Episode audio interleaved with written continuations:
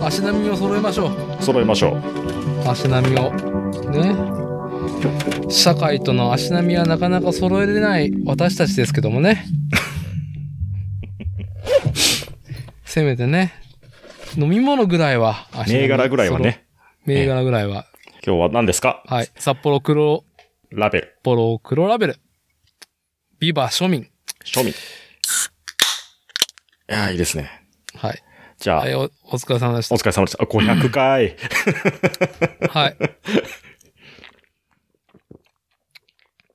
あああーうまいないやーうまい。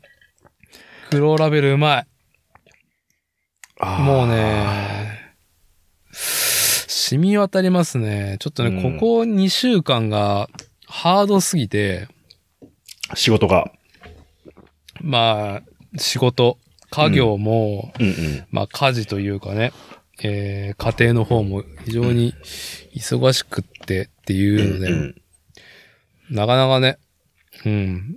ちょっと今日は倒れとったね。昼過ぎに仕事終わって帰ってきたんだけど、うんまあちょっとね、その話もちらっとするかもしれないですけども、とりあえず、まあ、ホイチさん、その、モニターね、今、フェイスタイムやる中で、えー、まあ、こっちさんをね、えー、インターネット越しに眺めるんですけど、カメラの手前にいいケツが見えてるじゃないですか。いい尻すがいいくびれと尻。それは何なんですかこれはですねこれですね気になってました。機動動機、もも。おるか。おるか。おるか。これは、何なんでしょうね。新商品で並んでるね。 3月に出たね。あー144分の1スケールで、構ど、うんとね、地流、んじゃあ、刈谷の上申行った時に、うん。うん。えーっと、境界戦記の作例の横に、確か置いてあって、セクシーじゃんってなって。うん。で、そこの店頭にはなくって、はい。で、まあ家帰ってから、まあネットでポチって、あ、あそうなんだ。うん買ったんですよ。僕は、ハンダの上進で、ううんん、ああ、なんか、平積みされてんなっていうのであイメージしててそうなんだ。うん。なんか、もともと、なんなん、なんなんだろうね。オリジナルの、えーっと、うんな、なんて言うんだろうね、これって。このジャンルって。なんなんでしょメカ少女ってさ、もう、今は、えーっと、まあ、バンダイの30 minutes missions、30 minutes シスタう。うんうーん。ズか、とか、うん、フレームアームガールズだったりとか、女の子、可愛い女の子がメカないし、えー、原用兵器的なね、武装を身にまとううん。うん、まあ、カンコレだったりとかも、まあ、その流れもあると思うけど、うんうん。そっちのメカ少女ではないもんね。なんか、そうね。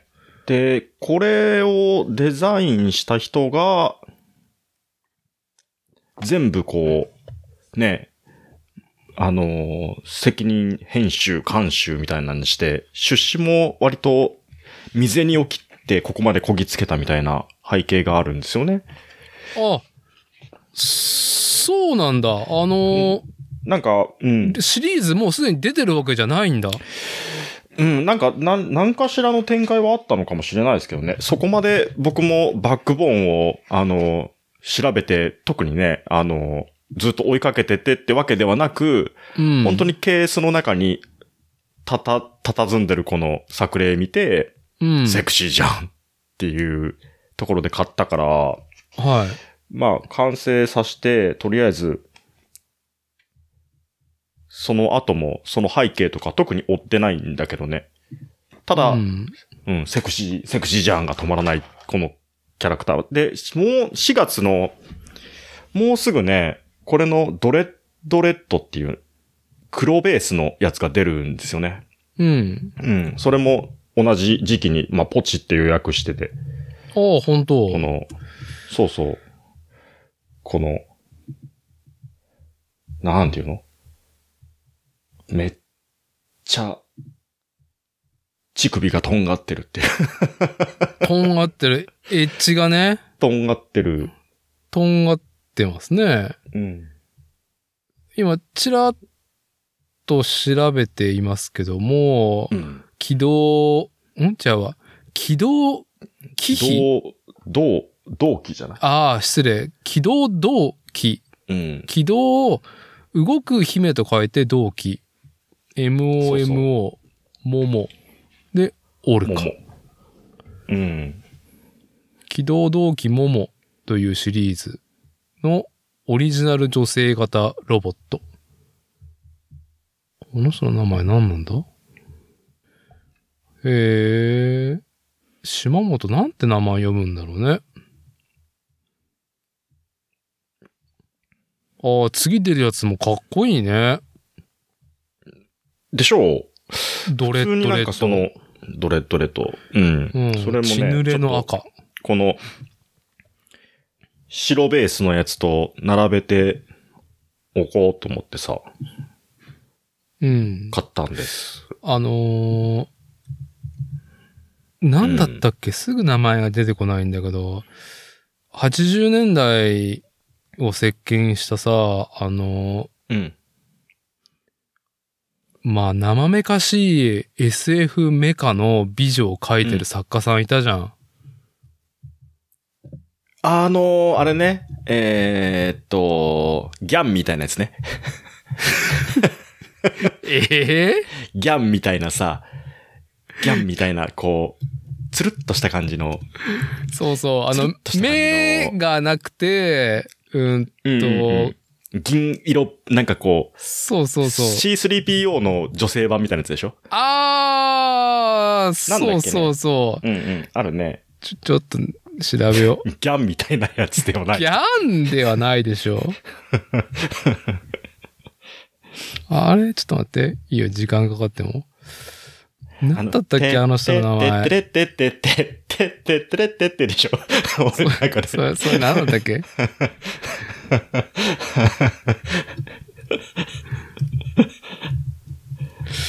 えー、あの、よく出てくるよね。うああ、ん。本当に、なんだろう。うん。バブルの時の作家さんだよね。アンドロイド感あるやつね。ああ。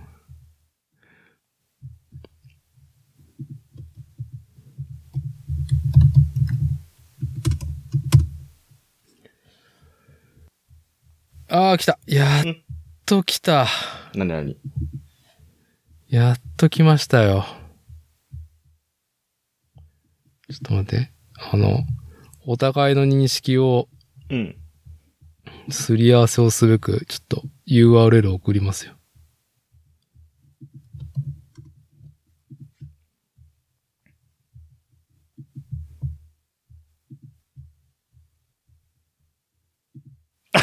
そうそうそうそう。はい。あー、すっきり。すっきりしましたね。空山はじめ氏ね。うんうん。イラストレーター。た。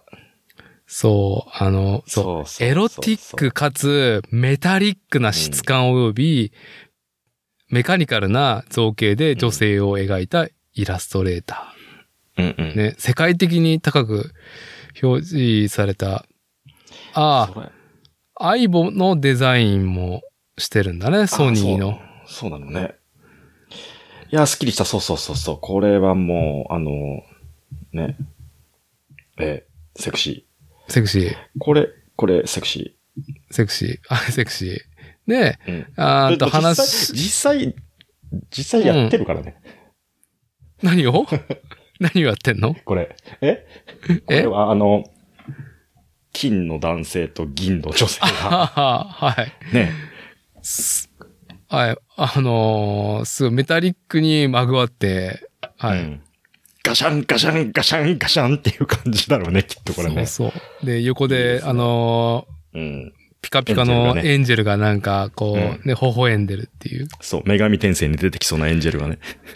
まいいですね。あ、あの空ーやそううん空山はじめ氏のこのイラストレーションにもうバッチリ影響を受けた、ね、現在、えー活躍されてるイラストレーターとかね、デザイナーって山ほどいるだろうね。うん。でしょうね。うん。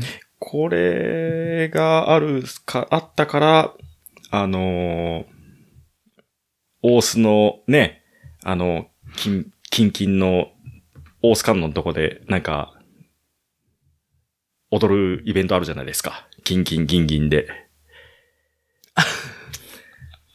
あー、なんだっけ、大須の練り歩きね。で、金粉を、あのー、全身にまとって、そう。全身メタリックになり、そうねそうそうあれでもこう、あ、セクシーって思う原点は多分ね、空山さんのこのアートはいワークがあってから。そう。 なのかいや AV なとかでもだってさ、はい。あるもんね。なんか、どこに需要があるのこれっていうさ、全身き、こう、金に塗ってさはい。タイ、タイツじゃなくてね、もう全身こうペイントで、うんうんうん。ね、ゴールドになった女優がね、は出いて。くるやつ、どこに需要があるんだろうって思ってるけど、わかる気がするもんね、今ね。なるほうど。わかる。んはい。あの、 いや、わかる。いや、その、なんだろう。あの、その、ね、そういう思考に至ってしまう、えーな、流れというか、まあ、原体験がね、空山市のこのイラストレーション、エロティックなイラストレーションにあった、あるのかもしれないけど、 その思考自体はちょっと理解ができないですね。あ、ちょっとずれてる。ず、ちょ、 ちょっとというか、だいぶずれてるんですけど。てる。これ、あ、はい。その、この起動動機ももを、うん。えーっと、買うちょっと前に、はい。あの、ウルトラマンの、ウルトウラマン。ルトラ母、ウルトラの母。はい。ウルトラ母。うん、の、えーっと、プラモデル、でうん、すごくはセクシーだなって思うやつがあったんですね。へえ。で、これ売ってるのかと思っていろいろ調べたんだけど、なくって、で、うんたどり着いたのが、えっ、と、フレームトイズ、うん。風来模型、トランスフォーマーウィンドブレード。うん。これ。ああ、はい、うんはい。はい。見たことあります。これ、これを、えっ、と、カスタムしたやつだったんですよ。ああ、なるほどね。そう。なるでほどね。そう。で、これがさ、この、これね、うん、うん。その、ウィンドブレード はい。が割とセクシー、かつ、あの、僕のあの、マリンシャイな推し、 ね、仮面、仮面女子、 セイントセイヤの話です前ねも。はい。そう、木戸沙織の下りでちょっと出た、はマい。リンシャイな推しの、はい。あの時の流れで、あ、仮面かーっていう流れから、ええ、このウィンドブレード、いいな、はでもちょっと値段が跳ねてる。う。うんーんって思ってる時に、あのー作例のこのショーケースの中にいた起動動機、桃っていうのを見て、はい。そう、あ、仮面じゃん。あそセクシーじゃん。つって、うん。うん、とりあえず買おうと思ってさ。そう。この、すごいね、この、その、この企画自体は、僕はプラも今週、合間で買いに行った、先週末かな買いに行った時に、うん、あのーボックスアートというか、箱はね、手にして、へーって眺めていたぐらいで終わってしまってるんだけど、うん、うんなんか、結構新しい提案来たなっていうね、おー。こう、なんだろう。どこにも所属しないさ、ジャンルのプラモデルの箱がちょっと急に現れたなっていう。うん。箱、なんかそうだよね。なんか、箱、まあ、いっちゃなんだけど、うん。うわ、買おうっていう感じの箱ではなかったからね。僕は、あ僕あ、的なにるはほね。どね。イラストだからね。うん、実際に作られたものではなくって。なんかこあくまでも、まこっちは、う、うん。刈谷市の上心。あそこ本当に、うーんと、プラモデル、スケールモデルも含めて、えうーん素組みでね、完成させたものが、もうずらーっとショーケースの中に、ね、うん。目線の高さのショーケースの中に入れられて紹介されているし、うん、なかなか壮観だよね、あそこは。で、その中にある、この、モモシリーズうのん。一番最初の女性型ロボを、完成品を見てね、すぐみの、うんおお、これはと思って、思わず買ってしまったってことですね。そう。まあ、ムズムズしたよねっていう。いやー、今さ、うんこの、えーっと、まあこ、ほぼ個人プロジェクトだよね。ぽいよ造形ね。師やられ、うん。やられている方うん。が、えー、なんだろう、プラモデルとして、こうの女性型ロボを展開したいっ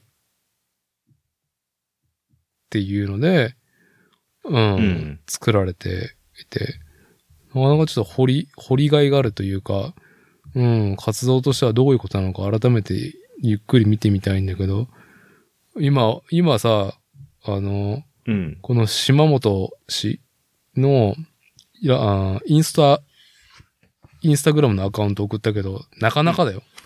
なかなかって何ど、どうなかなかなのうんこの桃シリーズ以外の、侵略ロボシリーズというか、侵略、ロボットが大好きです。うん。あ、なんかこう、虫みたいなのも作ってるね。虫っていうか。うん、女性型ロボと、えーカマキリとうん。 4脚、自律思考型4脚ロボみたいな。うん。の合わさったりとか。壁がすごいね。うん。この虫シリーズだいぶ壁いや、がで強も、いね。うん。そうね。虫シリーズはちょっと、癖が強いのかな。うーん。うん。いや、でもなんか、すごいね。面白いね。なんうか、嫌いじ、嫌いじゃないですね。エロスとかっこいいの融合だね。うん。えー、なかなか、いい、いいプラモデルしてますね。そう。で、ここのさ、あの、頭の横にこう、ピャーって、こうん。う、尖った、ね、はこう、角がピャーって出てるじゃないですか。い。はい。これはね、あの、磨いてさらに尖らせました。 痛い、刺さるくらい。うん、いやー、なんか、すごい、なんか熱量を感じるね。このクラファンでプラモデルうか、んキット化するっていう。しかもシリーズでやってこうっていうね。ねそその、今ね、あの、まごっちが作った第1弾のやつ、う。うん。オルカもいいけど、次出るドレッドレッドはだいぶ、これは、グッとくるね。ぐっとくるよね。うん。うん。はあ。カラーリングが変わってるだけなんだけどね。パッと見。そうなのね。で、うんあの、日本刀を持ってるぐらいなのかな。うん。まあ、これも武器ついてたけど、持たせる気一切ないからね。ああ、わかる、うん僕もね、ロボット系はね、なんか、えーっと、うん、武器持たせるよりか、もううん。何も持たせずに巣立ちさせるっていうのがね、好みですね。ああ、いいですね。うん。ただ、SD シリーズ、SD シリーズは武器持たしちゃう。まあ、あのーガッチャガチャになる感じがね、ガッチャガチャになる感じ。売りだからね。今、SD すぎて見えなかったこの、うん。もう一人のああ。女それ。性ん。これはね、あのー、孫将校ストライクルージュっていうこの SD ガンダムですね。うーん。これはね、可愛いなと思って買ったね。それ、あのー ST ガンダムワールドヒーローズの新作そう、三国総決伝の、うん。だだん。ああ、目型ですね、イラストを見る目とき。型ですね。目型、そう、目型、あのー、シシベシオン以降ね、ちょっと目型が気になる。あ 目覚めてしま った。目型が気になる。目型が気になるってなって、境界戦記のプラモデル、ね、あのーほんと、シオンはね、うんえーフィギュアライズスタンダードのの中で最新作で、うん、素晴らしい。えっ、と、その絵は、その、シオンはロボットじゃなくって、アニメの中で、うんまあ、人間としてね、出てくる主要キャラクターの一人が、うん。まあ、バンダイ脅威の、狂気のテクノロジーで、うん。プラモデルになっていて、すごいね、僕もこのポッドキャストで足がすげえと。うん。あでも結構これ叩かれてたりするね。あいろいろそ調うべてるとさ、あの、その女子、女の子なのに肩幅ごついとかさ、バカ、あとやっぱ俺は、可可動あ域ーと可動か、域ねそう、そういうので、なんかいろいろ言う人いるけど、やっぱりその、組み立ててる途中の、うん。何この可動域っていうところを、はい。ね。で、白衣をまとうと動けなくなるって、そこがまたいいな。そこがいいんですよね。なんかうん日本人の情緒っていうね。あー、そう、分かってらっしゃる。うんうん分かってない意見がね、うんあの、ツイッターの下水に流れてくると。うん。インターネットの下水に流れてくると。ちょうど会社であの、低層帯とか高速具についていろいろ友達と話してる時だっ たから、その白衣がその延長で僕の中で解釈されてるっていうところが、多少ありますけどね。いや、まあ、その解釈と僕の解釈は、まあ、そう遠からずだと思います。遠から。ず。うん。はい。そそうですか。いいですね。うんで、まあ、最近、その、なんだろう、えー女性、女の子プラモデルっていうね、ものの流れで、えーどちらかっていうと、う。うん。よりメカに近いうんうん。プラモデルの方にそう。興味が、思考がちょっとね、いってるっていう。うん、わ、かりますあね、のそれは。あれ、えっ、と、ことぶき屋の、うん。なんだっけ、名前忘れた。えっ、と、JK プラもあるじゃん。JK プラも。 JK プラモ。うん。ほう。えっ、と、もう普通に上司とかで箱で置いてあるんだけど、なんてシリーズだったっけななんだったっけなうーんと、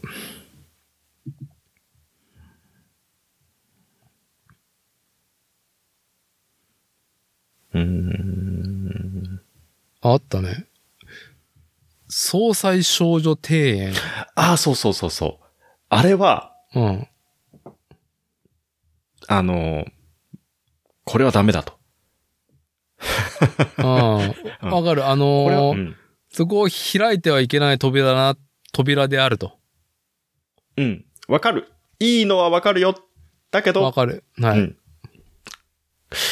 うん。こっちに行くんなら、違う方に。わかります。うん。もうこれ結構あの、うん。あの、シオンの髪の毛どうやって塗ろうかなって YouTube でね、うん。えー女の子プラモデル塗装とかって調べたら、うんうんこの寿屋の総裁少女庭園のシリーズ、うん。結構なんか動画でヒットするからさ、ああ。まあそれで見てたんだけど、危ない、プラモデルだなって。うん。これ危ないね。これはちょっと危ないね。うん。うん。そういう意味で言うと、あの、シシビシオン、バンダイの、うん。まあ非常に、なんだ、低層観念というか、うん。そうそう。うん。ちょっと、ちゃんとね、さすがバンダイさん、一線超えてこない感じ。そうね。うん。素晴らしいですね。素晴らしい。うん。なるほど。そう。この、なんだ、あのー、孫将校のストライクルージュ、これを買った時もさ、うん。まあメインは、あのー、境界戦記のうん。剣部、ね、残あを買いに行った。あはい。見物 さザ組んだね。ん見物さんあ残今念な15話だね。 15話。はい。うんまあちょっと後で話しましょう。うん境界戦記のアニメのね、第2シーズンについては。で、まあ、あの、第2シーズンが、えーっと、金曜日、十何日だったっけ ?15? はい。うん。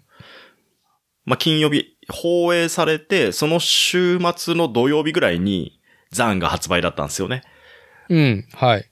で、もうその発売日を、もううちの長男、ナオがね、もう抑えてて、なるほど。はい。うん土曜日は、上司に行くぞ、っつって。ずーっとマッサージをしてくるんですよ。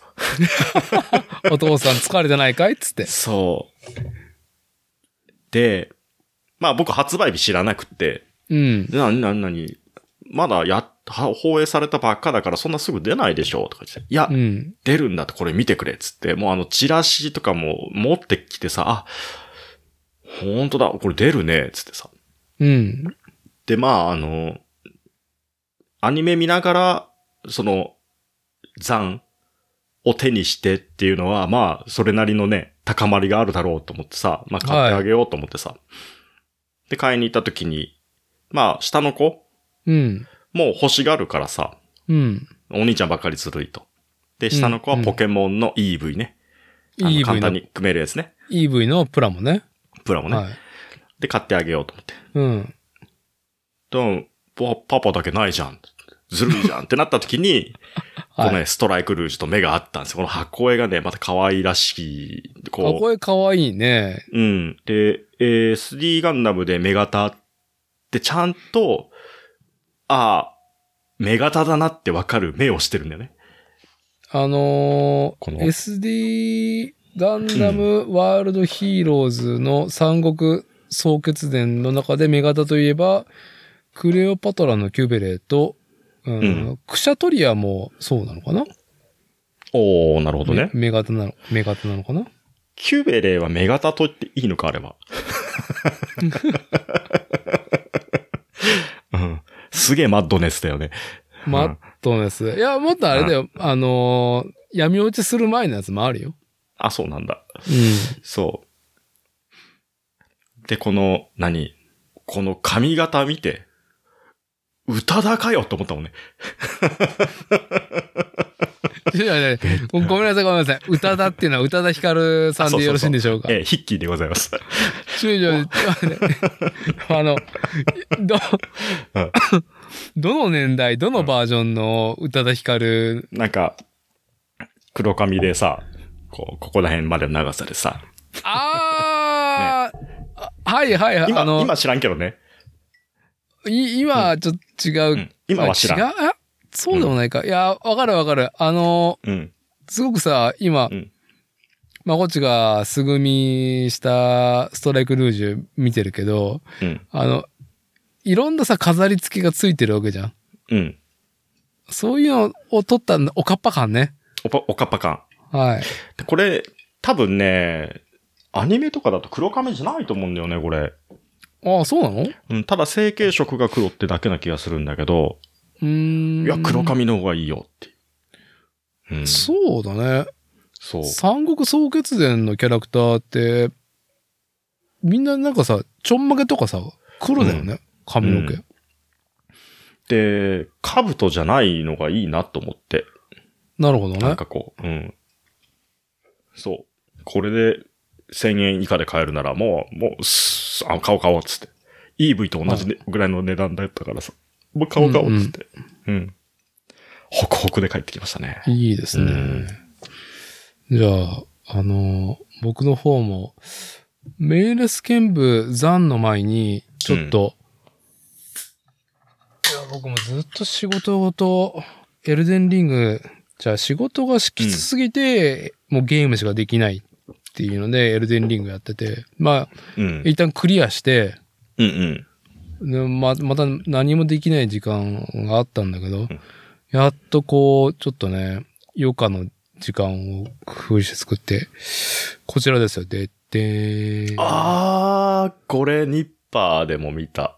そう、これがですね、ちょっとね、うん。完全にねまこっちがね、以前ね、あの、しげるさんの記事の件でね、うんブラックホールク、ブラックホークダウンの件でね、うん、うん。あ、のー話してた状況と全く一緒なんだけど、うんうんうん。えーっと、なんかさ、箱絵でさ、うん。なんかミニタリーミニチュアは定期で何買おうかなってさ、ウェブ眺めてる中で、うん。いやー、この箱絵強えな、このタミヤのミニタリーミニチュアと思ってうん。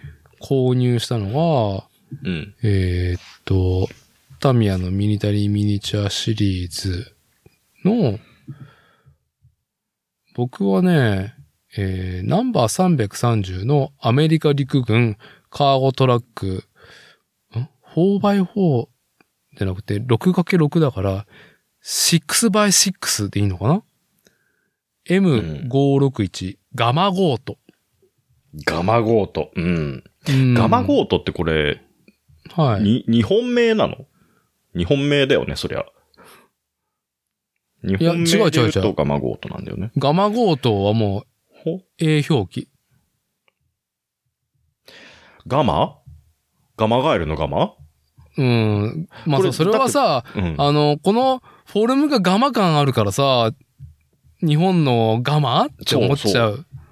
でしょょ、うん。これね、何どの、うん。これちょ、違うんですよ。あの、なんだろう。牽引車両のように見える6人、六輪なんだけど、4輪が、えーっと、ん2輪の牽引のトレーラーヒッチを引いてるようなフォルムではあるんだけど、んなんと、あの、牽引するトレーラーの方にも、うん、うん駆動がね、えーっと、ヒッチのところで駆動軸もガチャコンってはまって、牽引車両もデフみたいなのが入ってんのそこに。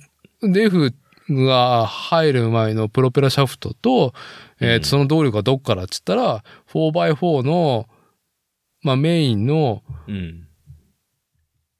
ユニットの方、車両の方の駆動を、うんこの、トレーラーの方にも伝えれるような機構になっていて、うーん。すだから、ロック。ロックだね。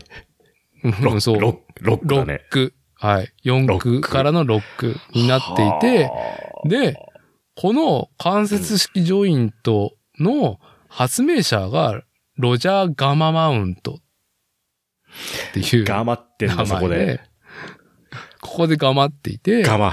ああ、なるほど。はい、で、全、あのーそういうことね。そう。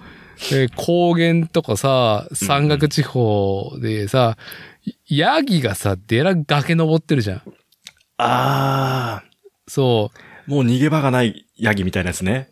そう。あいつら崖とか結構さ、うう。ん。なんでそこ行くみたいなところ登ってくじゃん。で、そのヤギが英語だとゴートだから、ゴートだね。えーロジャー・ガマ・マウント、発明者の名前とゴートを合体させてガマ・ゴートなんだって。どこでも行くぜっていう意味でのゴートそうそうそう。で、これさ、あの、模型の楽しさをシェアするサイト、nipper.com、nippper、n が3つの nipper うん。記事が、えーっと、まあメインで、えー記事を上げている、ふみてしさんうん。が、ガマゴートの記事を上げる前に僕が買っていて、あな箱絵だけで買って、なんだこれと思って、デラいいじゃんと思って。うん。いや僕なんかやっぱタミヤのミリタリーミニチュアとか、まあ、他のタミヤ以外のメーカーで、どちらかというと車両を買いたい方なんですよ。車をね。うん。戦車よりか、うん。うん。AFV。 AFV, AFV ってわけでもなく。 AFV ってわけじゃなくて、なんだろう、その、まあ、主役がさ、ミリタリーミニチュアのうん。主役が戦車だとすると、そうではなくて、やっぱ軍事車両ね、うんうん。の方が想像に至るというか、まあ車触ってたさ、うん。僕の人生っうん。ていうか、あの、職歴だったこともあって、なんか想像が至るところが多いのね。整備士マインドね。そう。やっぱ楽しめるわけよ。うんで、なんか面白いな、これ。なんか6人で、とか言って、タイヤもでっけえし。うん。うん。で、買っていたら、買った1週間もしないうちに、うん。ふみてしさんが、ニッパーで記事上げて、お、マジかみたいな。いや、高、でもそれ高まるっすよね。高まるね。で、まあ、そそうふみでさんもそう、そう、これこれみたいな。うん。そう、ふみてしさんも、えー記事の中で書いてたんだけど、うん。やっぱ箱絵っていうか、絵を見てなんじゃこりゃってなって思わず買ったっていう、初期衝動っていうねあー。はーはーはーはそーう。いいね。まあ、それでね。うん。高まって。だから、プラもちょっと、どうだろう。2月の末から全然触れずにいたから、ほうほうほうん。最近、あれなんだよな。境界線機は結構おかわりで何回も、何個も作ってんだけど、うん。んあ、ミリタリーミニチュアなんかいいのないかなと思って、うん、久々に組んだけど、まあミリタリーミニチュアはね、えー、まあ、タミヤのね、えー35分の1スケールのシリーズ、うんうどうだろう、プラモデルはちょっとやったことないとか、全然な離れてしまったとかさ、うん、難しそう、プラモデル。楽しそうだけどっていうふうに思ってる方には、うん、一度タミヤのね、なくなるべく新しい方の製品を一回ちょっと試してほしいなってぐらい、やっぱミリタリーミニチュアやっぱいいね。う。うーん。うん、なんか、やっぱ人がさ、必ず乗るじゃない。乗るったりとか、えーっと、なんかその車両がある時代、その場所っていうのを想像させてくれるようなさ、うんう。うんん、人間が添えられてるじゃんね。兵士、ないし、まあ、なんだろう、補給部隊の人間ないしね。うん料理作ってる人もいる、いれば。やっぱその、なんだろう、本当にミニチュアとして小さな世界ができるし、やっぱ成功というか、うん。うん。まあ、うちの妻もやっぱこのガマゴート見て、すごい細かいね、それって。っていう風にね。ほうほうほう。うん。だからもう、なんか色塗ろうかなと思ったけど、全然もう、色うん塗らなくても十分、なんだろうね、めでがいっていうか眺めがいがあるし。ああ。うんううん。ん。まあ、ぜひね、まあ準備としては、流し込み接着剤っていう、21世紀のね、もう、スタンダードと言っても過言ではない。模型作りのスタンダードとと言って過言ではない。流し込み接着剤を買い、うん。まあ、それなりのね、いや、まあ、100均のニッパーでもいいけど、やっぱタミヤが出してるさ、うん。ニッパーも松竹梅であるし、エントリー的なものもあれば、高いのもあるけど、やっぱまあ、おじさんだったらやっぱ薄バーニッパーね、3000円から5000円出して試してもらいたいし、うん。気持ちいいからね。うん。ぬるっとね。ぬるっと。うん。ぬるっとランナーからパーツを切り出して、あとはピンセットあった方がいいかな。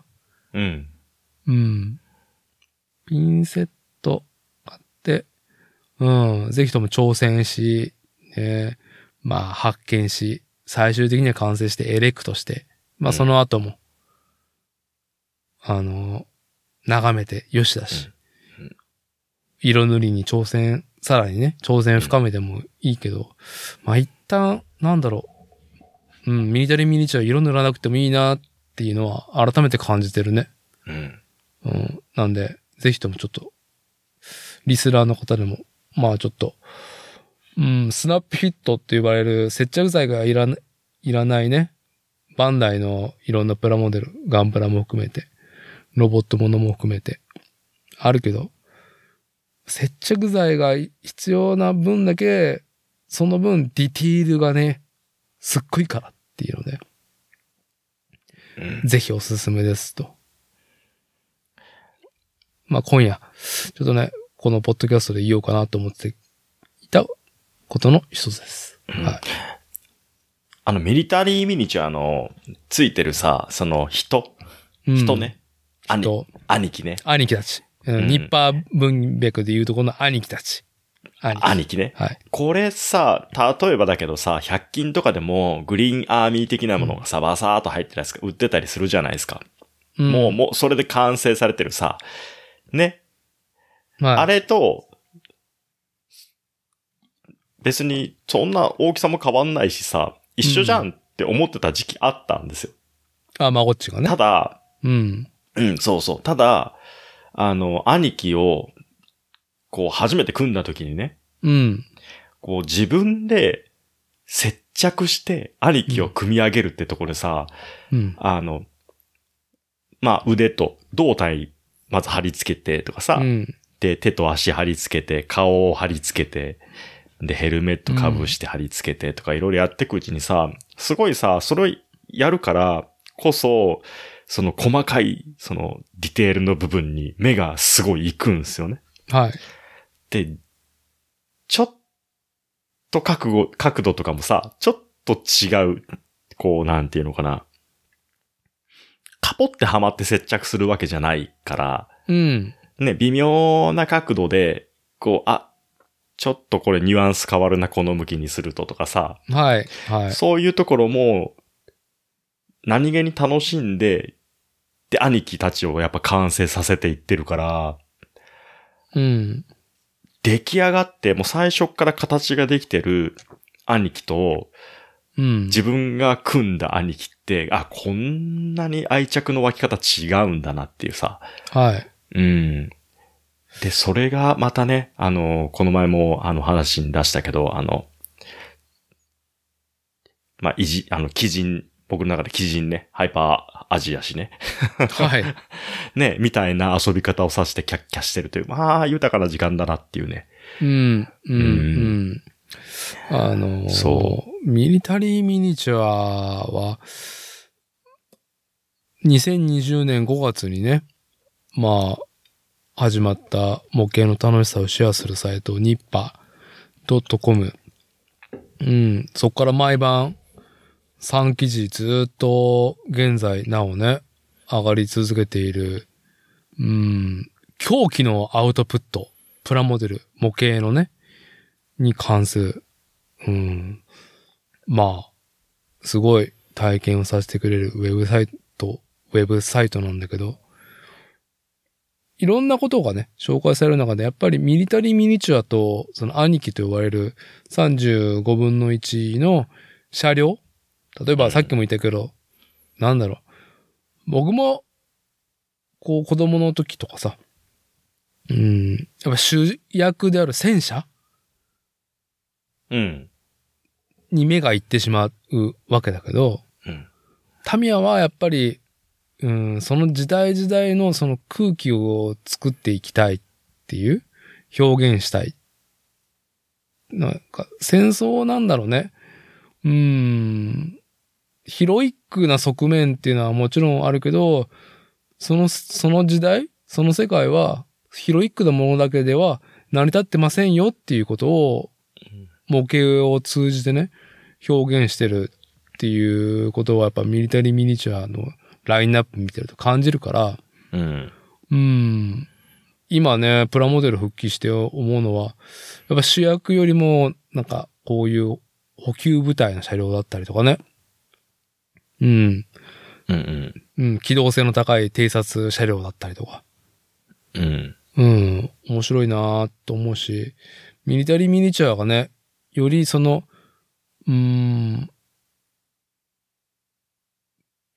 どちらかというと、人形、人形というか兵士だけのセットももちろんあるんだけど、車両だ、車両があると、車両が主役になるって思いがちだけど、やっぱりそこのね、それに付属しているミリタリーミニチュアが、うん。あるからこそ、うん、完成してるというか、うん。より空気感作ってるなとは思うよね。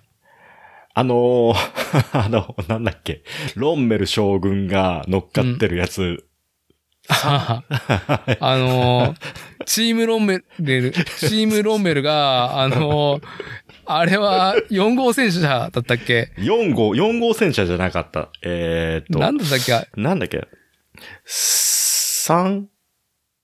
な、4号戦車だったっけ ?4 号違っ戦車た気じゃがするなけいどな。あーあの、うん6、まあ7人、その6、ロンメ7ル人乗ってるやつでしょそうそうそうそうそうそうそうそう。あれの記事見てさ、うん。ああ、そうだよなって思って、うん。まあ見たら買いだよっていう、あの文がもう自分の中で残っててさ、もう行く先々、要所要所でチェックしてるもんね。なかなかないけどね。うんうんうん。だけどやっぱ人がいっぱい乗ってる方が、賑やかで楽しいなっていう目線が最近はね、すごくあるね。うん、うんそう。だから今、どちらかというと、主役がやっぱ人になってるね。うん。 もちろん車両、今回もガマゴートも、すごいフォルムの、えー六輪駆動の軍事車両だなっていうのもあったけど、うん、やっぱりよりいいのが、この文鉄さんの記事にもね、えー、挙げられてるんだけど、うんあの、ワイルドスピードのなんかドミニクかっていうぐらいの、あの、スキンヘッドの兄貴がね、ドミニク乗ってるっていうね。あースキンヘッうんドの兄貴というか、うん。あのーヘルメットをね、被してあるのが箱絵なんだよ。うんうん。だからヘルメットを被らせるっていうのももちろんね、えーっと、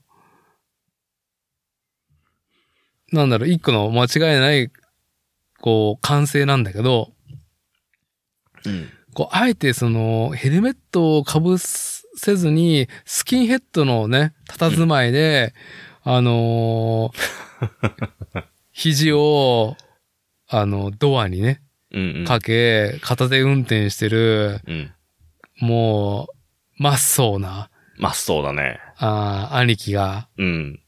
こう、片手運転してる感じだけでも、もう、このガマゴートっていう、こう、六輪駆動のタフさ、うん。と親和性すげえなっていう。ね。もうハマーか、ガマゴーとか、みたいなね。 そうそうそうそう。街乗りで。 うん。ねいやー、まあ、だからやっぱりその、本当により、なんだろう、うん、主役がどんどんね、こう、ミリタリーミニチュアの人の方にね、兄貴たちになんかちょっと、こう、映ってるなっていうのは、うんより感じるし、だからね、ニッパーもすごく兄貴たちを紹介してるよね。兄貴中心で車両だったりとか。兄貴のね、なんだろうね。うん、いや、ぜひともね、うんちょっと、うん、兄貴たちだけのセットと作るだけでもすげえ楽しいし、うん。えーっと、すなんだろう、接着剤が必要っていうのがさ、うん。うん、それだけでなんかネガティブな面を捉えられるけど、あ昔のね、ケミカルと全然違うからさ、もう、流し込み接着剤ができたらもうすぐもうサクサクね、こうくっつくのもそう待たずに、どんどんどんどん組んでいけるしさ。バリとかあんまり気にせずに組むんだったらもうニッパーだけでもいいし、うん。うん。いや、挑戦してもらいたいですよね。うん。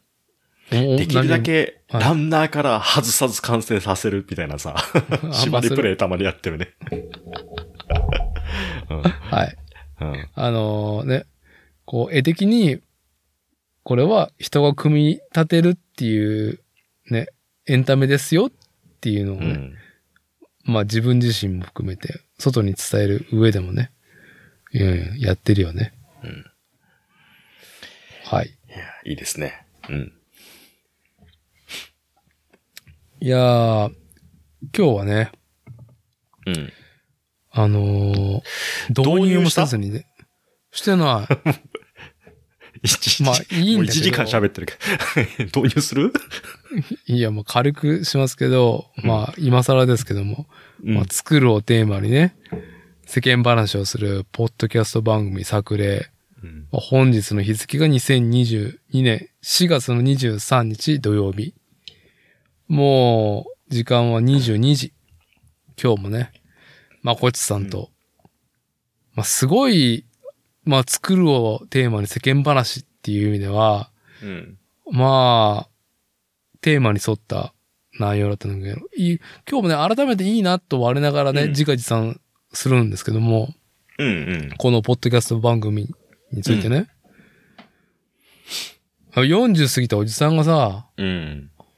いや、このプランも買ってさ、って。うん。お、いいね。 マジでみたいな。俺これ作ったんだよね。あーつそうって。うんうんうん。どうこれっていうね。うんこれ見よが しに。はい。初対持ちのおじさん二人がね。おじさんがはい。うん。いや、おじさんとして、うん。ああ、いい感じで仕上がってきてるなと思うもん。ああ。確かにね。はい。うん。いい尻してるねっていうのが今日一言目だったもん ね。ももの。おやっつって、いい尻してるね。いいそれ尻して。るね。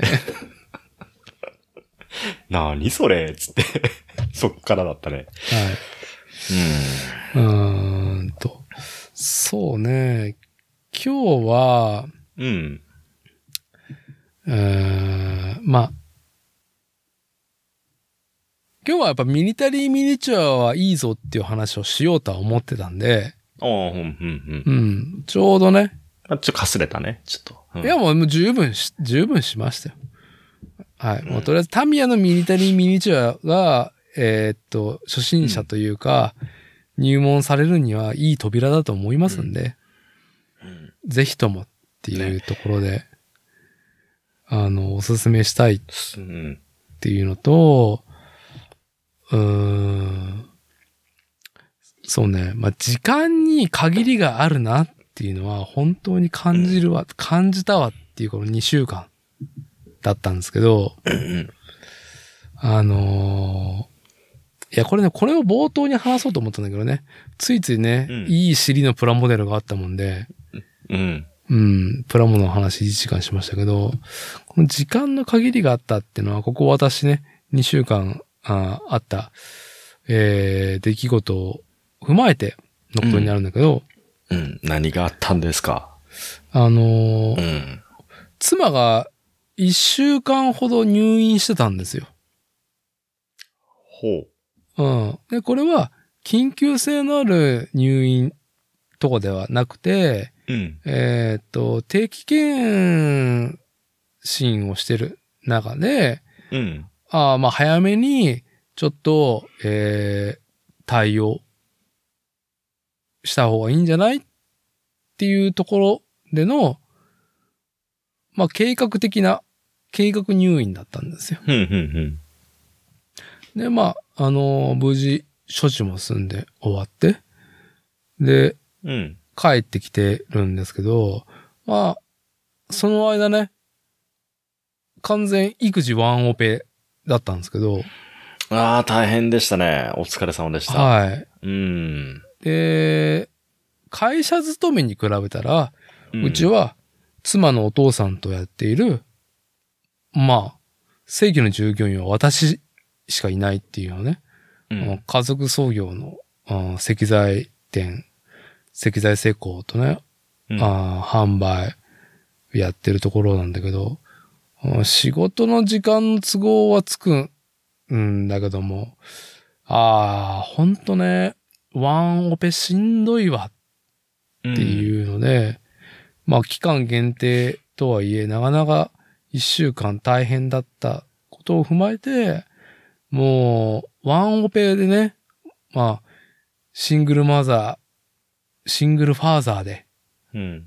やってる、育児やってる方たち、もう全人類いうん。や、もう敬意しかねえな、と。うん、痛うん感。まあ、あとし、そうね。あと、シングル介護とかもね。老シン老介護とかね。人のお世話全般ね。いや、それが、が、それも含めて、時間には限りがあるよっていううんこと、けどやっぱ、はいあの、時間がね、ない、暴殺されていく、時間に暴殺されていくと、どうしてもその楽しもうマインドって、うん、うん、体力的に、ああ、頑張りたいけど今日もう寝ちゃう、みたいな。僕さ、あうんの、だ結構前に、えっ、と、エンダーリリーズっていうスイッチのソフトを買ったっていう話をした。ああ、はですけい、どはい、はい。あれね、最近ようやくクリアしたんです。うん。普通の 2D の横スクロールア,、アクションなんだけど、最近ようやくクリアしたのね。 クリア、だいたいみんな20時間ぐらいでコンプリートするぐらいの容量のないゲームなんだけど、うん。うん。まあね、あのークリア時間、たプレイ時間見たら80いってたね。ああ、なかなかやったじゃん。そう。で、えっ、と、ほぼほぼ、寝落ちか、えっ、と、もうすでに、もう済んだところを行ったり来たりして終わってる時間なのね。うん、うん先。に進まず。はい。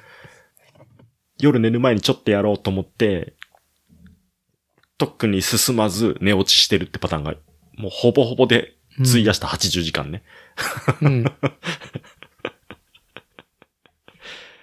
もうね、楽しもうにも、その楽しむ時間、寝てしまうっていうね。は楽しもうとする時間寝てしまうっていうこの、うん。い。憂いですね。おじさんの憂いの話ですね、それは。う、うん。体力の低下とね、はい。うん。プラモも、さ、それこそ、あの、ミニタリーミニチュアのうん、兄貴の、今日はヘルメットを接着したので終わりみたいな。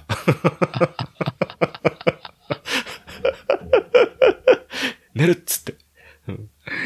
いやー、本当にね、肉体労働とプラモの相性、本当悪いなと思いながら。うんうん。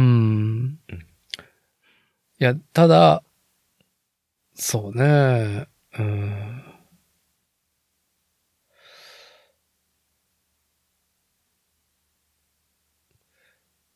プラもやっぱり、ライブなんだよね。うん。すごいな、なんか、伊達剛、プラモデルを語るみたいな、なんか冒頭に出てきそうな、プラモってライブなんだよね、とかねえ言っちゃいましたけど、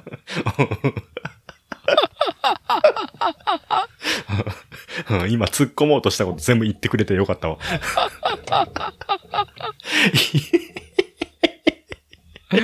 いや、これ、これさ、うん。あの、そう、ミリタリーミニチュアとか、はい。あの、僕もプラモに復帰できない時間がすごく長かったから、でも模型師を追ってたのね。うん。で、インターネットでみんないろんなブログとか、あと、各メディアが、えーこう写真上げるようになったら、新製品の紹介から作例とか、カスタタム例とか、オリジナルの作品とかね、うん。えーアナログの雑誌媒体、デジタルのウェブ媒体合わせて楽しん、楽しんでたっていうか、うん。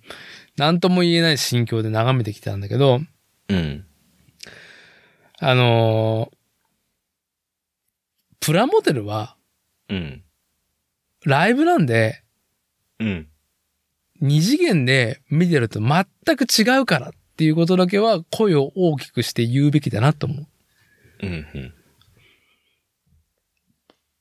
写真とか、それこそキットの箱についてる完成図うん。うん。だけでは伝わらない情報が山ほどあるっていうね。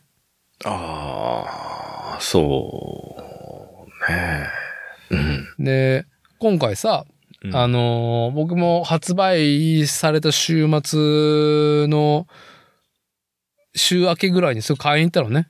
うん境界戦記、アニメ境界戦記のプラモデル。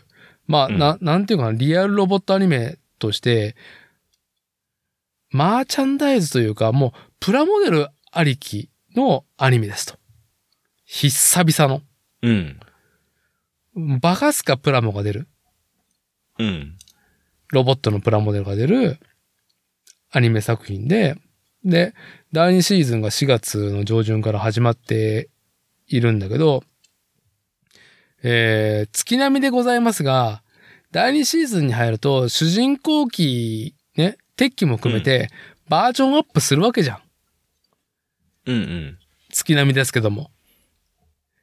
で、メーレス剣舞っていうね、うん。主人公機が、メーレス剣舞、ザンザ斬撃のザンが、ね、ン。うん。あの、メーレス剣舞、カイって入れたいところ、入れるところをね、うんジョーガンはカイなんだよね、確か。ジョーガンとメーレスレイキーは、確かカイなんだよね、確か。うん。でも、主人公の機体だけは、メーレス剣舞、ザンザン。14話でかっこいい登場のさせ方しましたね。はい。もうちょっと黒いまんまで、なんか、貯めといてくれて いや、ひひもうちょっと引っ張ってほしかった。もうちょっ脱と、ぐのも早いうちょっとさ、あの、ねね、いや、い1話丸々黒いとかさ、や、でも上の子はすげえ大興奮でしたよ。ああ、いいね、うんすごい大興奮だったよ。ちょっとね、それは後ほど、そのお子さんのね、今小学1年生、今年もう2年生かうん。2年生。の、うんまあ、こっち家の長男のね、そうの、ん。第2シーズンのファーストインプレッションの話聞きたいんだけど、うん。まあちょっとこう、プラモデルというか、メーレス剣舞ザンっていう新しいロボットの絵を見た瞬間に僕が思ったことね。うん。足し算がひどいなー って。月並みですが、うん。うん足され、あーもう、ああうん。ってね。どどちらかというと、あまりいい風に受け取れなかったん ですよ。第2形態は、第2形態は何何でも足し算で来るじゃん、基本。第二形態はね。基本的には。うんはい。第3形態でつるんとしてくる場合あるけはい。引き大きく引き算がね。ど。 大きく引き算。けど超強いみたいな。ほんと足し算がすごいなっていうのが僕の感想で。うんうん。でも、再三言うように、アニメ境界選挙はあくまでもプラモデルの方が、うん。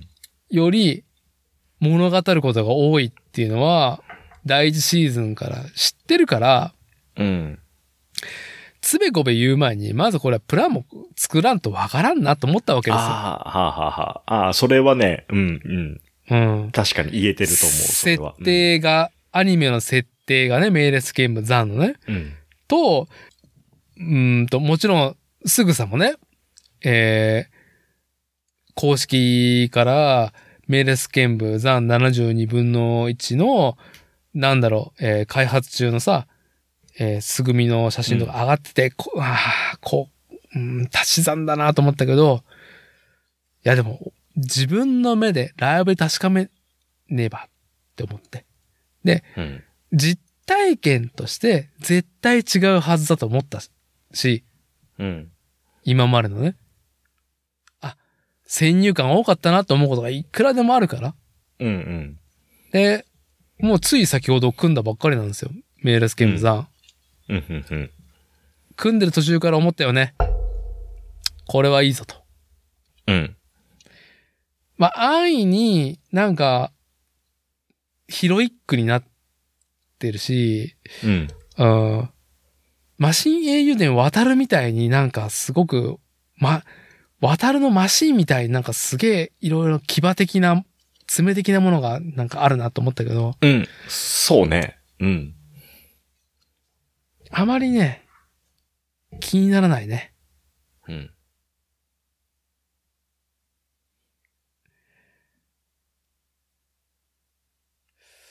なんで、メーレス剣部、ザン。はい。つべこべ。つべこべ。思ってましたが。よかったよ。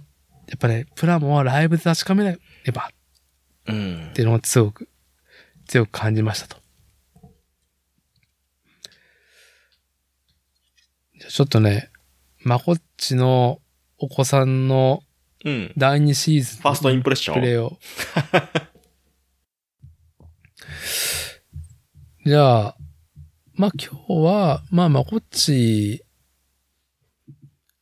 さんの、うん。まあ長男がね、うん。第2シーズン、教科アニメ境界戦記の第2シーズンを非常に楽しみにしていて、ついにね、えー、4月から、境界戦記第2シーズン始まりましたと。うん。で、現在2話視聴できる状態で、うんどんな、どんなインプレッション、ファーストインプレッションを小学2年生はされてたかっていうのは非常に興味深いんで、聞かせてもらえればと。とにかく第2シーズンの始まりをうん。待ちわびてた。長男はね。うんうんうん。ねちねちねちねちと。うん。はい。うん。で、まあ僕、仕事中に、まあ、その第 2, 2シーズン、うん。 14話ね、を、まあ見たんでしょうね。うん。その見た翌日ね。うん。ネタバレになっちゃうといけないんで、いや、いや、なんかネタネバタレ、バレになっちゃうといけないんで、うん、ネタバレちょっという方の、とは言葉い。を選,、選んでい きます、いきますけど、はい。知ってるかと。うん。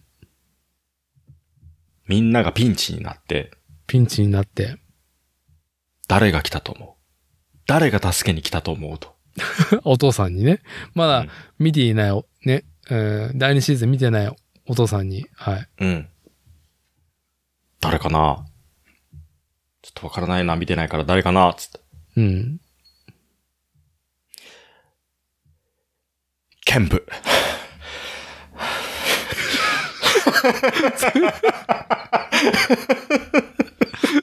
それなり息をちょっと荒げながら、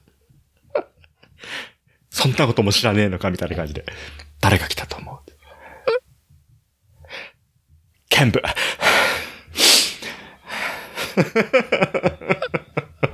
マジでつって。もうマジでつって。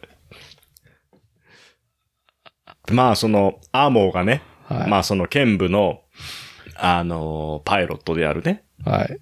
アーモあ、もーがね、うん、消息どうなんだってところでね、う。うん。終わってましたと。第一シーズンのラストがね。そう。。誰が来たと思ううん。キャンベル。っていうことは、生きてた。いや、これね、全然リスナーの方にはね、今のね、状況伝わらないと思いますけど、だいぶ、まこっちさんが、ね、アニメ強化戦記第2シーズンを視聴したことを、を、ね、父親であるまこっちにね、まだ未視聴の父親に、まあ、伝えるというか、ネタバレしてくる中でうん、すっごいドヤ顔で、行ってきたっていうのを、そう。今、顔芸で表現していただいたんですね。そうはい。キラッキラしてたよね。本当にびっくりするぐらい。うん。はい。マジでって。はい。もうそれしか言えんかった。マジでーっつって。で、その日の、うん。まあそれ、まあお風呂入ってる時だったんだけどね。うん、うん、でうわ、そうか、よかったねーって言って、風呂から出てからね。まあ、冒頭にも言ったけどね。まあ、手厚いマッサージ。 剣舞が生きてた。うん。はい。それが、明日、うん。上司にあるっつって。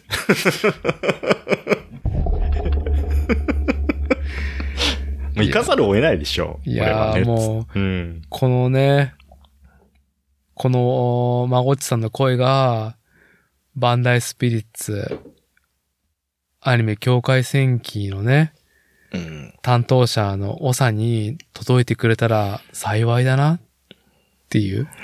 まあ、響いてるよ、子には、すごく。うーん。そう。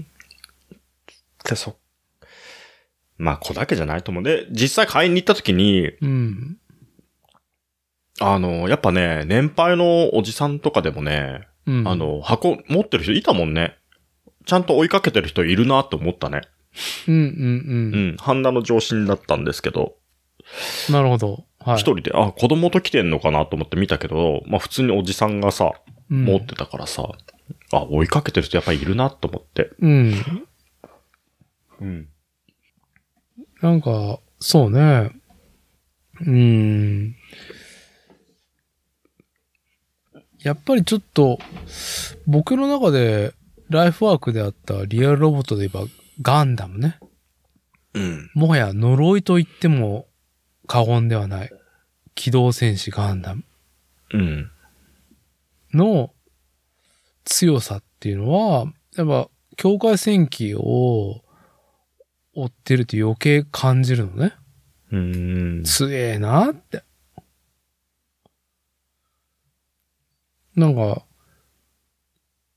境界戦記見てて、うん。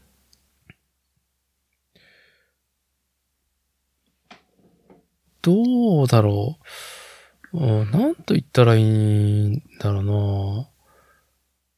今までは、うん。アニメ作品、機動戦士ガンダム、1979年の作品から始まる、いろんなね、うん、系譜を追ってるものもあれば、全くアナザーストーリーもあれば、うん、外伝的なものもあればっていういろんなガンダムがありますと。でも、プラモデルっていう手に取れるものうん。は、アニメの世界観に至らないから、いろいろ皆さんカスタムしたりとか、もしくはその違う遊び方をクリエイトしていったさ、いった流れがあって、うんで、それはリアルロボットっていう、まあ、ブームになったんだけど、他にもね、ガンダム以外もすごく80年代前半にはすごくいろんな作品が生まれていって、プラモデルになっていったと。で、ずーっと、プラモデルがアニメのかっこいいに追いついてないイメージだったのね。うん。境界戦記見てると、逆転したなと思ってて。おー、ほプラモデルというか、リアルロボットとしての、うーん、なんだろう。魅力、美観、なんだろう。その造形的な才だったりとか、えーっと、うーん、各ね、う。うん。主要経済圏の、なんだろう、価値観とか、背景とか、スタイルっていうのを、まあそこが使っ作っている、まあ兵器としてのロボットが表現されてんだけど、デザインとして。うんで、より詰めて、よりリアルと感じる方が、アニメの方じゃなくて、プラモの方になってるのが境界戦記だなと思って。新しい、なんかうん逆転してるなと思ってる。なんかちょっと苦言になってしまうんだけなるど、うん。アニメではあまり、その、ロボットの、なんだろう、すごく特徴的なもの、個性っていうのが、あんまり感じられないけど、プラモデルを作ってみると、やっぱその個性、特徴っていうのがすごい感じるから、うん。うん。まあだから、すごく、マーチャンダイズとしては面白いなと思うんですよ。あの、プラモデルの出来がすげえいいから。うん。持ってるプラモデルが、アニメ化したみたいな感じになってる。ああ。なんか、今まで逆だった感じうん。同時進行だからゆえね。プラモデルの展開と。まあでも、そうやって、うん僕はやっぱり次世代に、次の世代にリアルロボットっていうものを、リアルロボットがいいっていう体験を子供たちに提供しようとしているプロダクトだとは思うからさ、うん。おじさんたちのプロダクトじゃないなって思ってるから、そういう意味でやっぱね、まあこっちの長男の、うん、リアクションってすごいいいなと思うよ。うん。楽しんでる雰囲気をね。ねえ、贅沢だよね。なんか、物もあって、アニメもあってっていうのが同時で見れるってさ、うん。なかったよなぁとも思うし、自分は。ああ、まこっちはなかったんだよね。うん、なるほど。なかったなかはっい。たうん。、はいいなぁと思う。うんう。ん。ここまで、うん。大体もうそんなにリアルロボットのアニメーションとそれに付随するマーチャンダイズのプラモデルの展開って、あーやっぱり数字的に厳しさがあって、やれてなかったもんね、ど、どの作品も。うん。出せても主人公機とかさ。うん。メイン張ってるところで終わったりとか。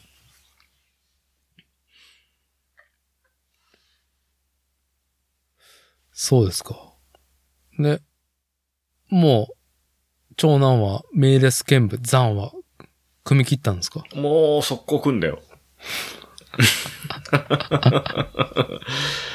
うん。組んだ、組んだ。うん。いやー、さっきさ、ミリタリーミニチュアで、やっぱ、うん接着剤使うからこその、なんだろう、ディティール表現がありますよとか、あとその接着剤使うからこその、組み上げの楽しさ、喜びがあるよっていうことを話したけど、うん。境界線機は接着剤を使わなくてもいいスナップフィット。まあ、ニッパーとかね。あのーまあ、できたらデザインナイフもあった方がいいかな、ぐらいのものだけど、うんうん、組んでく気持ちよさ、すごい考えられてるなと思うもんね。うん。はまってくよね、綺麗に。ハマってくね。うん。合わせ目とかもそんなに気になんないしね。気にならんね。うん。で、まあ、関節ね、よく折れる関節もやっぱ古い、太い軸形してるからさ、うん。独特のぬちゃっとした、こう、なんちゅうの、関節軸に、こう、各、うん、脚部とか腕部をはめていくときの、うん。よく動くところのね、名前忘れちゃったけど、あの軸の名前。うん。うん。あれのね、組み応えもすごいいいし。うん。ポーズもしっかりね、あの、くたくたになったりとポかしなージンいグ、が決まるね。決ま本当る。に境界戦記のプラモは、本当にポージングが決まる。うん。うん。まあ、あの、同社、ね、同じバンダイスピリッツのさ、プロダクトと比較するからさ、許してねっていうところなんだけど、あの、30 minutes ミッションズすぐくったくたになるじゃん。たくなるね。くったくたになるじゃん。うん。関節。うん。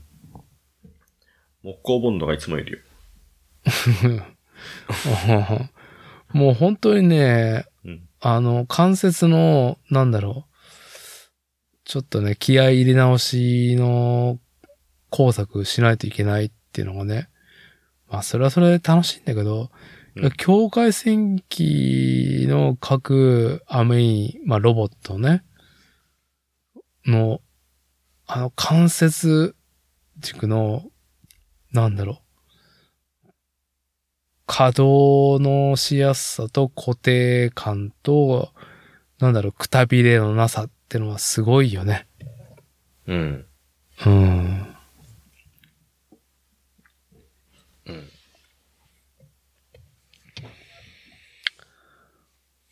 で、結局、まこっちさんもまだ第2部は見てないんですかお父さん自体は。 14話だけ見た。 やっぱね、あんまり内容はね、そんなに、アニメ、まあ、最近アニメ見てないですけど、うん。うん。あんまり避けないな、これにはっていうところが正直な感想。あのーやっぱりターゲットがね、全く違うんだな、痛感するよ。境界戦記は、アニメの方はね。やっぱ子供たちに、アニメ、うん。うん、うん。我々おじさんが、こう、つべこべ優作風ではないなっていう、なんかもう既視感でしかないしさ、うん。なんかもっとさ、ロボットのエロい表現もあるだろうとかさ、うん。思うちけゃど、んとメリメリハリが効いてるよね、そういう意味では。うん。うん。ちゃんとあの目線が合ってるっていうか、逆にね。そうそうう。んそう。あのいいと思うだから、わ、かりやすさもあるしさ、うん。それゆえのね。うん。我々が物足りないなっていうところは逆にもの、あの、わかりやすさだからさ、うん。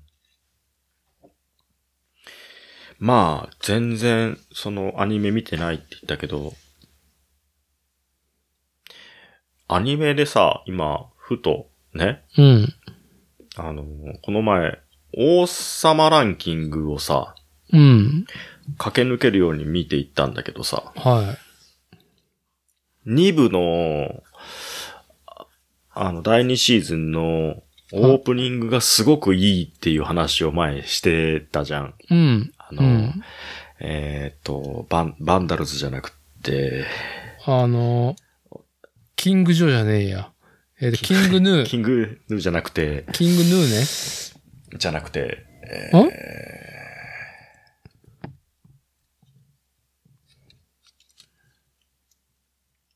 バウンディ。バウンディ。んエンディングオープニングうん。あオープニング。そう、バウンディだ。キングヌーは第1期だ。失礼しまし一た。期。うん。そうそうそうそう一期そう。のオープニングね。うん。が、すごい、あの、良くて、うん。アニメ、オープニングのさ、あのーアニメーションと曲がものすごいハマっててさ、うん。うん。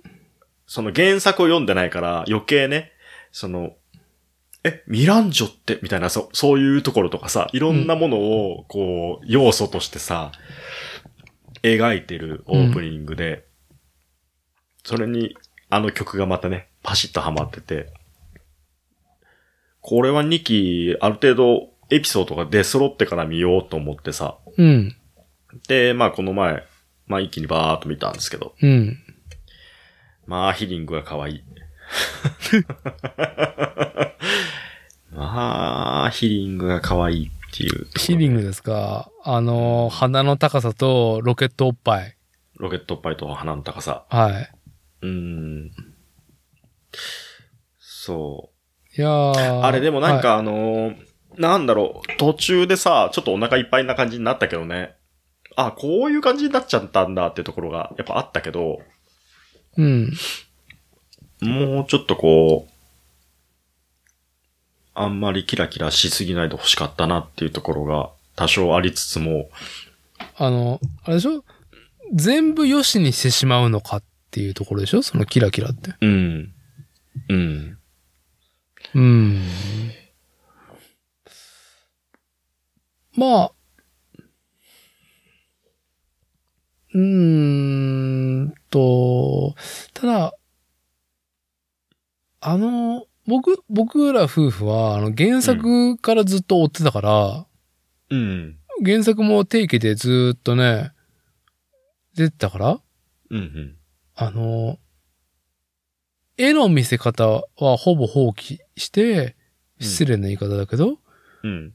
プロットうん。ストーリーテリングでぐいぐい引きつけていく作品だなと思いながら見てて。うん。うん。まあもちろんその、各キャラクターの魅力っていうのは、その、簡素な絵の中でめちゃくちゃ描かれてるんだけど、うん。もう、今までは、日を当てられないようなキャラクター性が、うーん、日を浴びるというか、うん。良しとされる世界を描いてるなと思うわけね。うん。王様ランキング、原作。うん。もちろんそれを忠実にアニメーション化したところ。うん。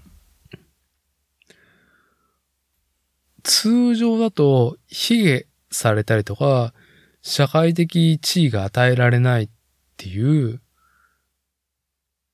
キャラクター性がうん。認められたりとか、なんだろう、許されたりするっていうことがテーマだなと僕は感じているから、まあ最後の締め方としては、まあ、うん、光あれっていう意味ではうん。いいのかな、みたいな、うん。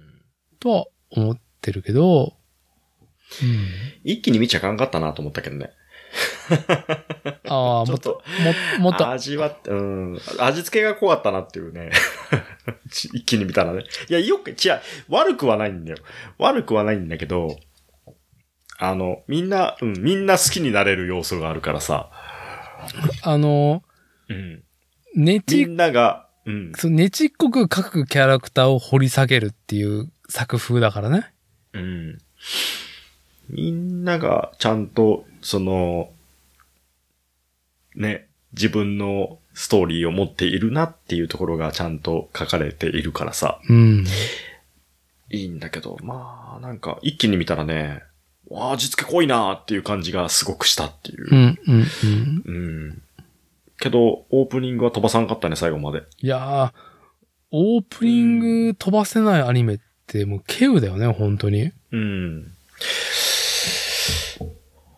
毎メイ回さ、ドラゴンぐらいかな。あ、そうね、うん。そう。ね。メイドラゴン未だにビートセーバーでやるから ね、俺。みメイドラゴンの、もうノリノリでね、切ってる、ビート。は飛んでくるノートを切ってる。うん。86の、あの、 あの曲も切ってる。い。いいですね。え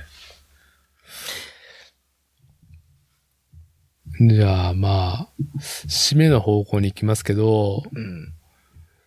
まあ、アニメつながりって言えばアニメつながりなんだけど、ディスクドールああ、聞いた熱量と文字数僕がおこの聞いてみてってやきつ。聞いた聞いた。うん。S 版の話ね。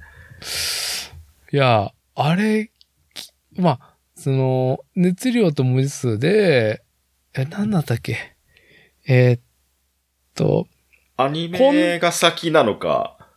違う違う違う、ああの、アニメで見るうん。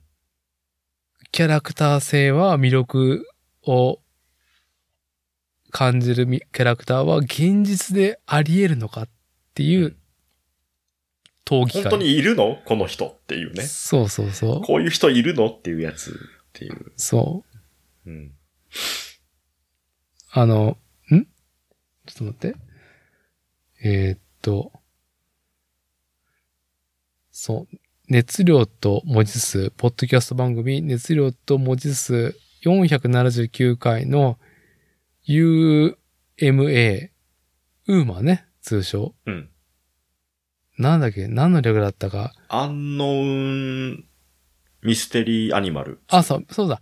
アンノウンミステリーアニマルじゃなくて、アンノウンミステリーエンジェルエンジェ ル。天使。アニメに降本当臨にすこんな天る、使いんのっていう。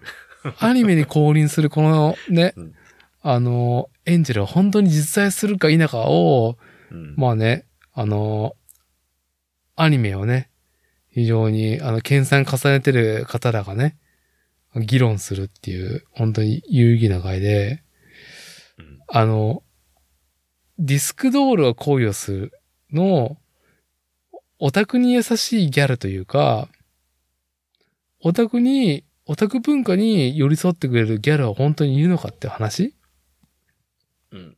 で、まあ、いろんなね、いる、いないっていう主張をさ、皆さんしてる中で、うん。よかったよね。あの、一人が、S1 という、ブランドうん。レーベルをご存知ですかと。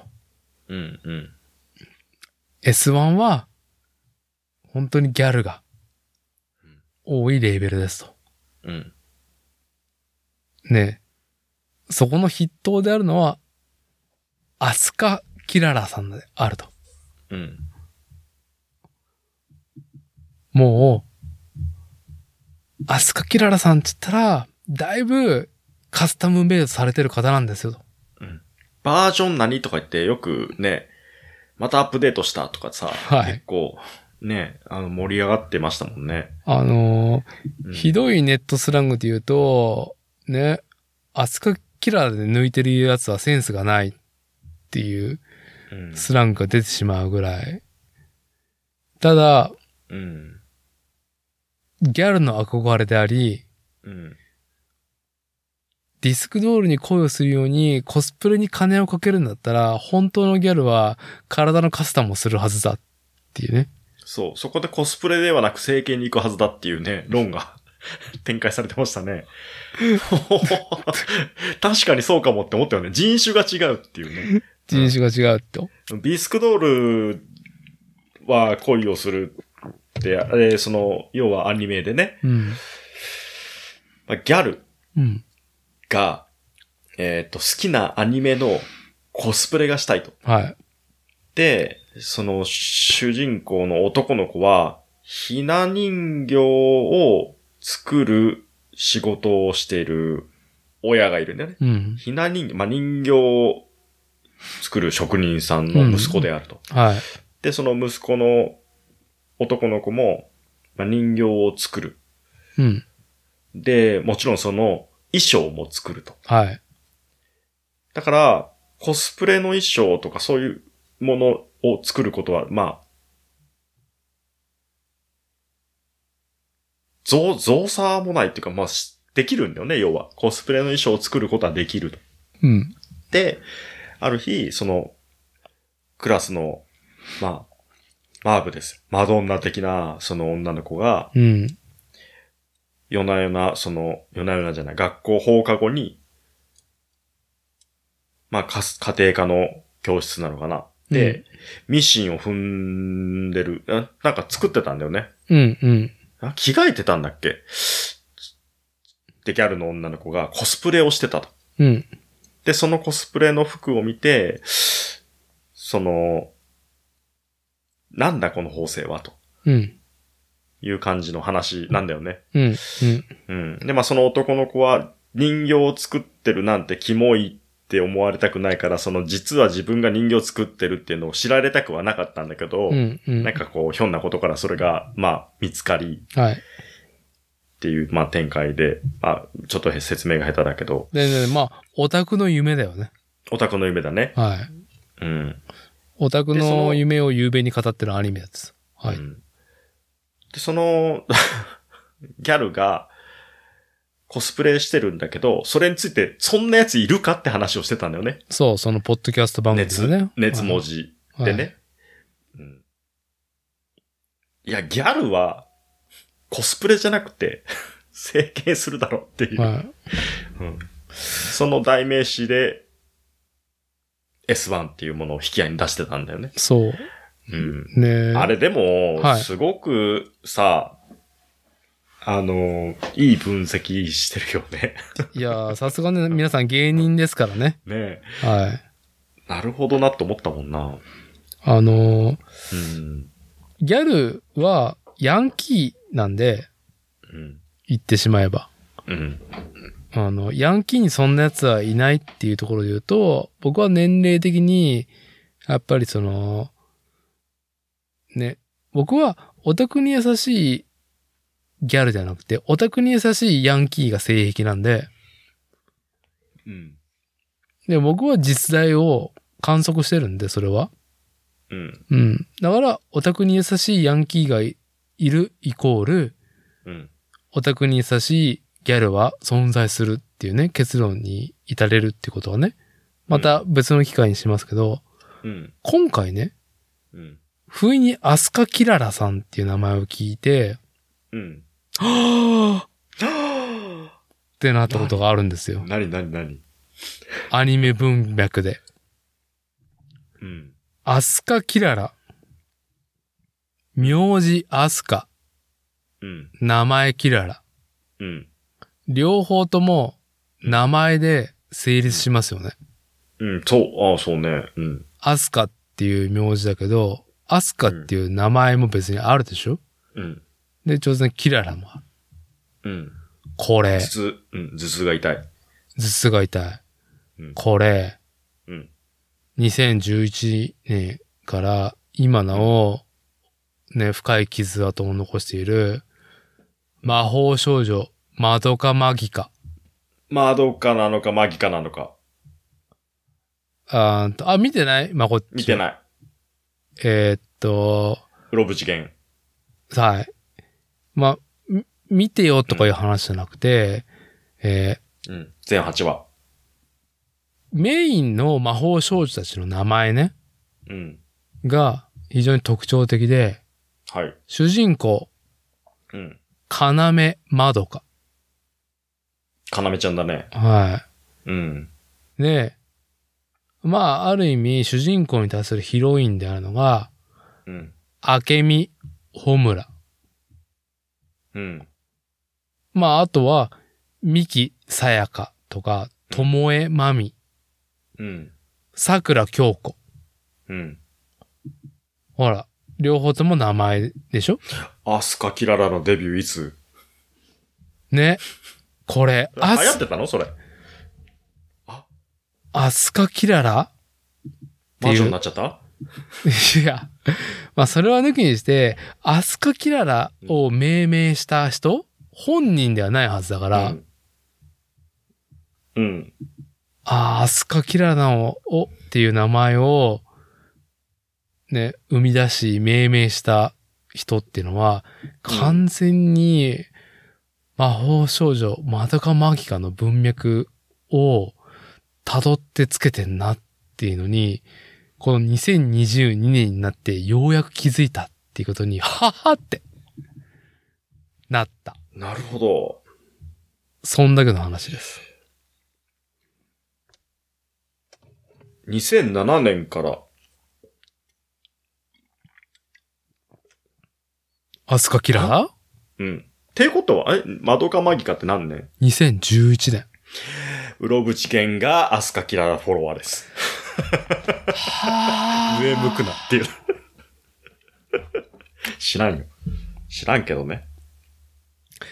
うろぶ次元が、アスカキララ、見て、うん。両方、名前やんけうん。いいね。いいね。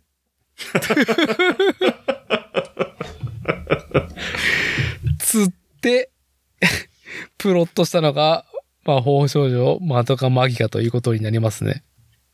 アスカキララ。で、何今何人窓川マギか何人 ?5 人ぐらい名前出したよね、今。 5人ぐらいいるもん。ねうん。え。いやー。オマージュです。おまじですね。だ から、あ ということは、うん。アスカキララは、うん。オタクのブームメントの文脈に始祖として立ってるから、うん。逆説的に、うん。アスカキララは、オタク文化の一員であるって言っても過言ではないんではなかろうかと。アスカキララは、んちょ、もう一回言ってもらって いいアスカ。アスカキララは、オタク文脈の、はい。んいや別始祖に立ってるってことに、うん、始祖に立っていると。2010年代の。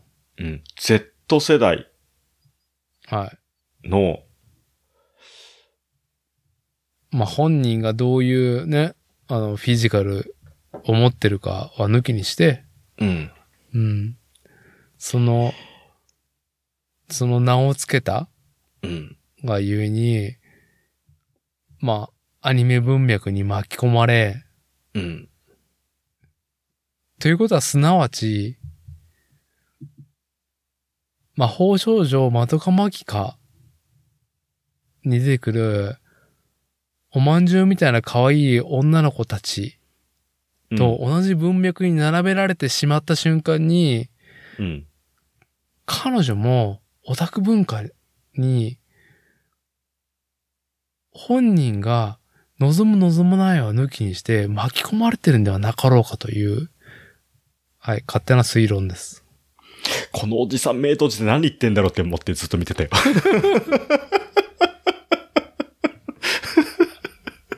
うんおなんか面白い分析ですよね、それね。いや、面白いっていうか、なんかもう別にね、あの非常に浅い、短絡的な話ですけどね。はい。うんただ、個人的な衝動としては、アスカキララって両方名前やないかっていうのを、うん今日仕事しながらふと思った。仕事中かよ。いはい。2022年のね。いですね。まあ僕が今日、まあ、世界や未来に放っておきたいことは、まあこれぐらいになりますけど、まこっちさんから。なるほど。 僕からか。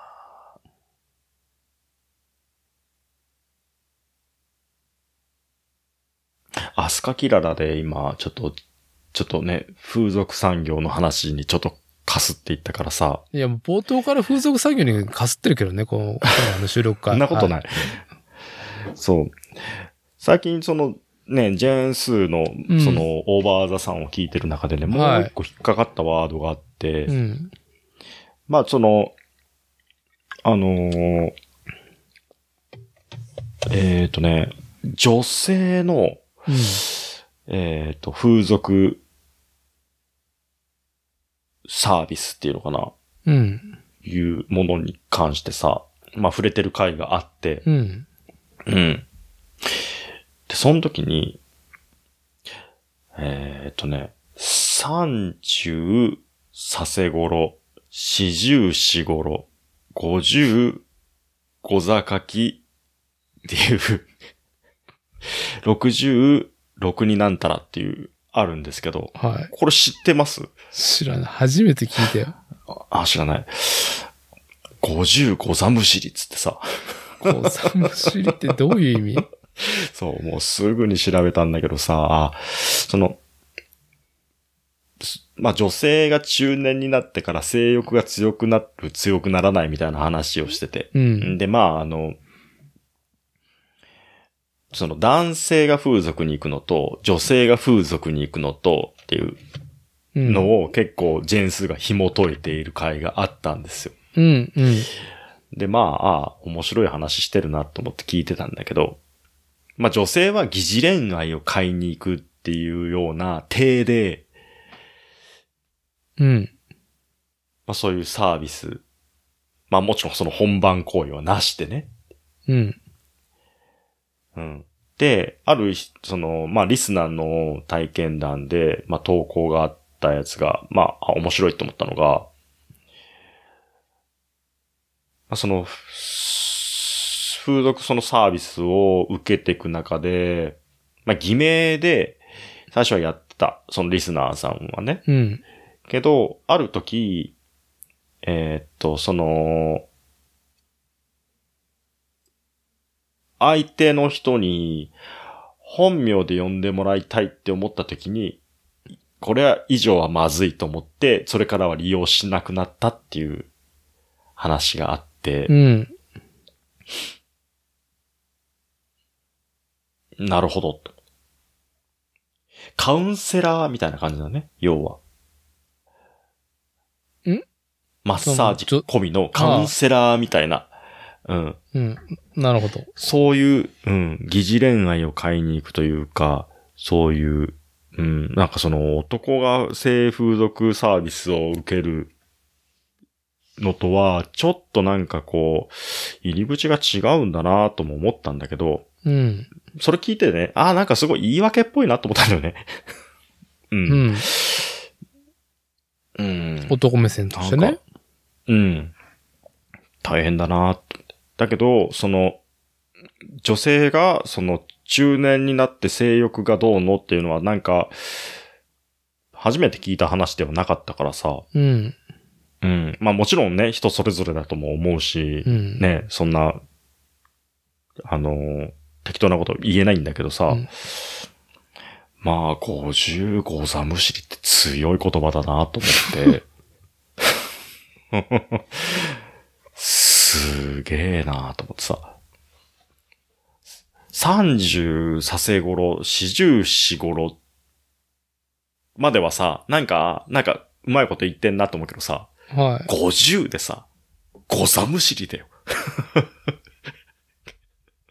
ゴザをむしるほどいいっていう。体位が分かっちゃうじゃんって、その時言ってた けど、そのポッドキャストでは。 何言ってんだと思ったけどさ。うん。もう初めて聞いたなと思ってさ。で、これ、もう、あの、もう猿の一つ覚えですよ。うちのその会社の同僚の熟女い。好はい。きのさ、はいはい。ね、後輩に、知ってるこれつって。うん。あの、30、その、今の言葉ね、30、させごろ、四十四ごろ。ね、30だから、さ、ね、さで、させごろねはい。四十はしでしょはい。で、四ごろね。はい。五十、なんだと思うっつったらさ、五、うん、五十五分沙汰とか言って 言っとるのね。違う、つって。五十五ざむしり、つ って。ポカーンですよ。あのね、ググランと知らんわっていうね。でしょう。ちょっと勉強になったと思ってさ。はい。そう。まあ、アスカキララの話。まあ、アスカキララは、まあ、若いお姉さんじゃないですか。うん。ね。うん。けどまあ、この、うん。ね。まあ、老いて、なお、うん。盛ん。老いてますます盛ん。ね。三国志の甲冑みたいな さ。ねまあ、力強い言葉だなと思って。えー私がはい。残したい言葉は以上となります。じゃあ、 もう、もう一回、一緒に復唱しましょうか。うん えーっと、30、30させごろ、させごろ、四40十、しご四ろ、ごろ、五50十、ご五ざざむむしし。り。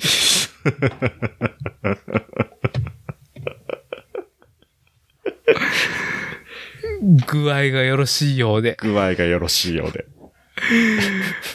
今回は以上となります。ありがとうございました。ありがとうございました。